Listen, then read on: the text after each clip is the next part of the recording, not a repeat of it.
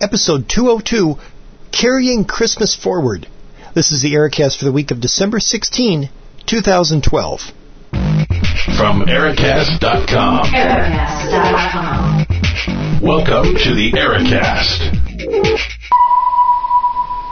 I'll admit I cheated and kind of waited a little bit on this week in case the word really did end on the 21st. But we're still here, and the Ericast is still here. So 206 339 3742, that listener feedback line, the place to call in and say, Woo! Twinkies may have ended, but the world didn't. Something like that. Go ahead and say that if you'd like. Um, I'm your host, Eric Larson, and we're doing something a little bit different this week as we're kind of heading into Christmas and the schedules get all messed up. But this is a super short podcast, and it's going to feature two clips on the philosophizing about religion themes. So you've got no excuse not to listen through. It's not like it's going to be super long and painful. And I'm reminded of what my instructional design professor said back in the day, where he said his goal in class was to, to sort of bend your mind out of shape a little bit, so you know, like a rubber band, so when it went back and snapped back or whatever, it just wasn't quite the same shape as it was before. And that's what these couple clips are going to do, because the hard part about the Christmas season, and you can talk about this at Easter, but Easter tends to get sort of really theologically deep. Christmas is one of those, oh, isn't that nice? We've got Santa and reindeer, and they're at the manger scene, and baby Jesus, and isn't that cool? So we're all kind of thinking about sort of pseudo Christian things at least, but maybe not actually thinking a lot about the theology behind it. Or maybe we are and you go way deep into it. But at some point, you got to kind of ask the question, well, what's this all about? And if any part of the story is true, why was Jesus born and what's the whole deal? Okay, then you get into the, the whole sin salvation thing, which is great. I'd be happy to talk about that. But then, all of a sudden, different things get conjured up in people's minds based on whatever church they were raised in, or that they weren't raised in, or they observed, or what you've seen from the televangelists, or whatever. So, here are a couple clips and juxtaposed against each other, they kind of weave in pretty well from totally different sources. And I'm I'm just going to play them for you, and I I agree with both.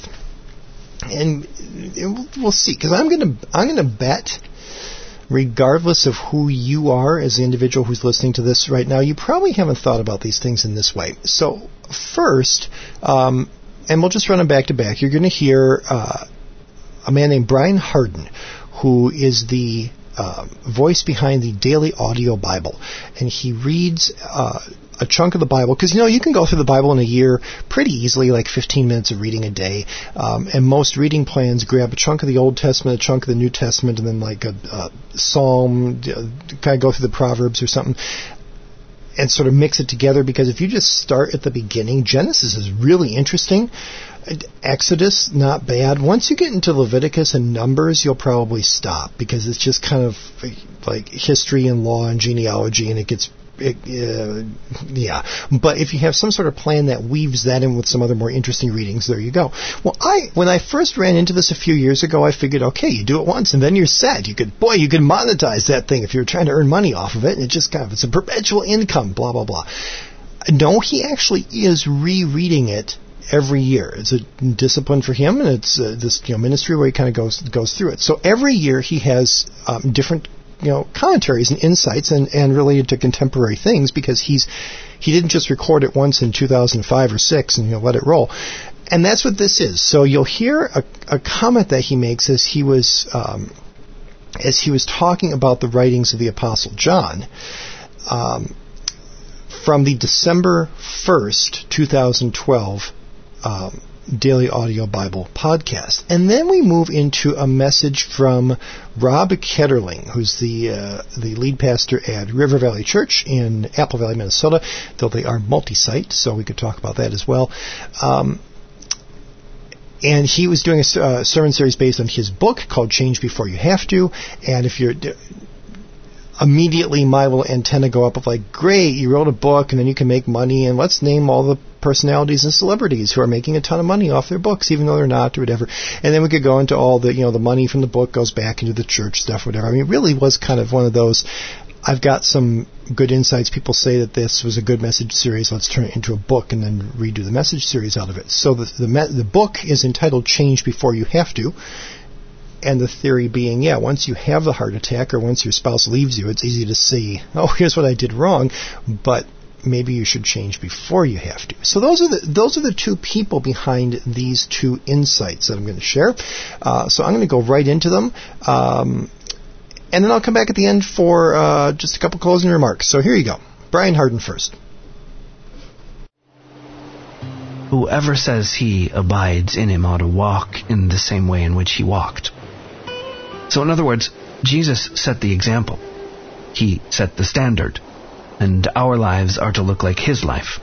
We're to walk in his paths. And, and there's no way to really know or understand that without a couple of things the Word of God in your life, and a, a dynamic and conversational prayer life and sometimes even in that context, when I say prayer life, um, it, it can kind of get misconstrued because we think of having a conversation with a friend, and we don't think of it in terms of I'm praying to my friend, dear friend, I ask you this day to have lunch with me, and after lunch, if you would just come with me, just come with me to the mall.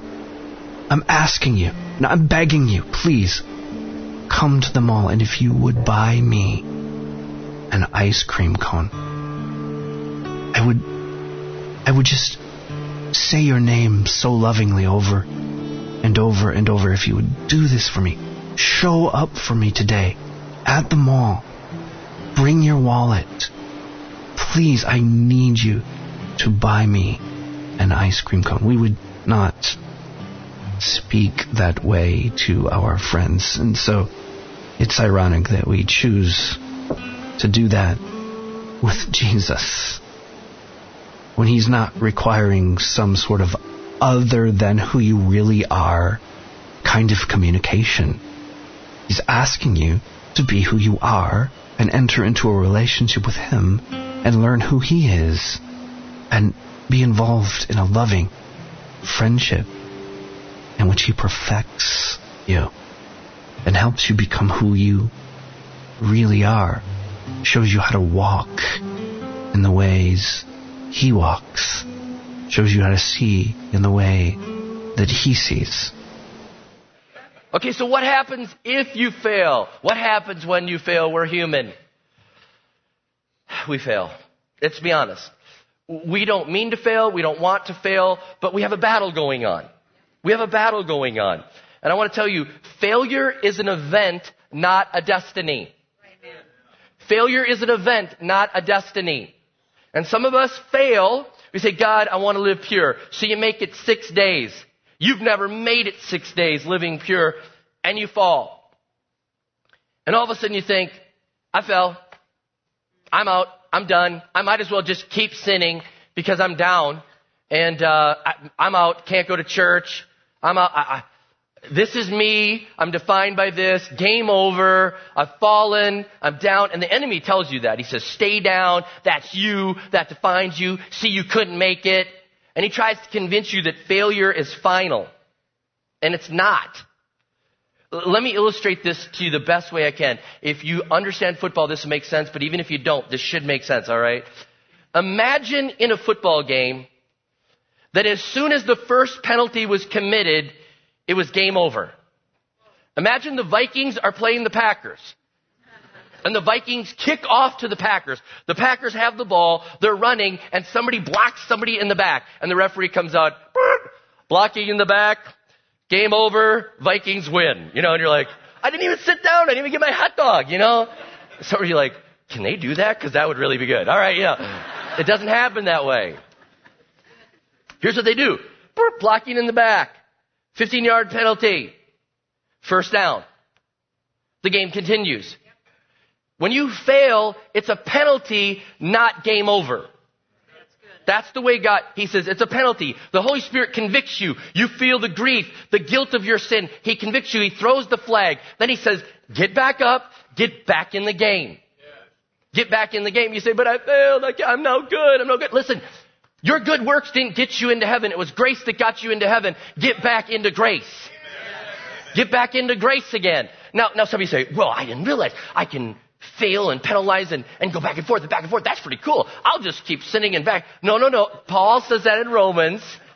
He, he knew this, and so God inspired this. He said, no, some of you say, well, if grace just abounds, why don't I just keep on sinning and asking for grace and sinning? He said, no, no, no, that is not vitality. That is not the way God wants you to live.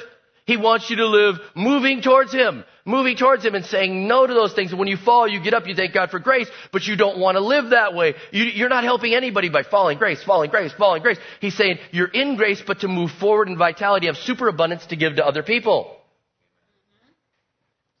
I mean, but some of us, again, we just, you know, Lord, I, I fell, I'm, I'm out of the game. And can you imagine, again, let's just use this football illustration. Can you imagine somebody commits a penalty and then they walk over to the coach, I'm out. I committed a penalty. I'm done. I'm over. I'm done. Like, get in there and block for the guys. You're, you're on the offensive line. No, I, I blocked the guy in the back. I'm done. I'm, put someone else in, you know. I'm over. I'm done. Could you imagine? That's how you act when you sin many times. Church, put somebody else in. I'm, I'm done. I'm a failure. I'm done. I'm, I'm no good. I'm just going to sit here. I can't, I can't do anything. Put someone else in.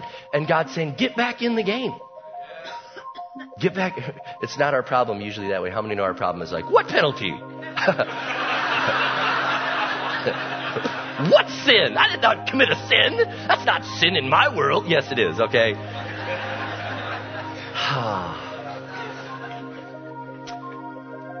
Failure's not final. It's an event, not a destiny. So I promised you you'd have some stuff to think about, and hopefully that's kind of where you're you're left with those. Uh, so I'm just going to leave it there and think about think about that. Take take it or leave it. We all have our different opinions on um, what the whole Christmas thing means and who this Jesus person was.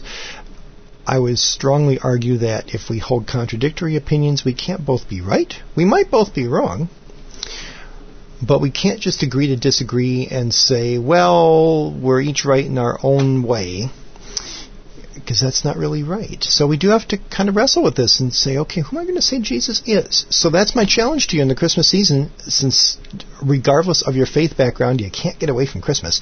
It's kind of around us everywhere. So think about that. Replay this a couple times. Kind of roll it around in your in your mind. Um, feel free to give me a call.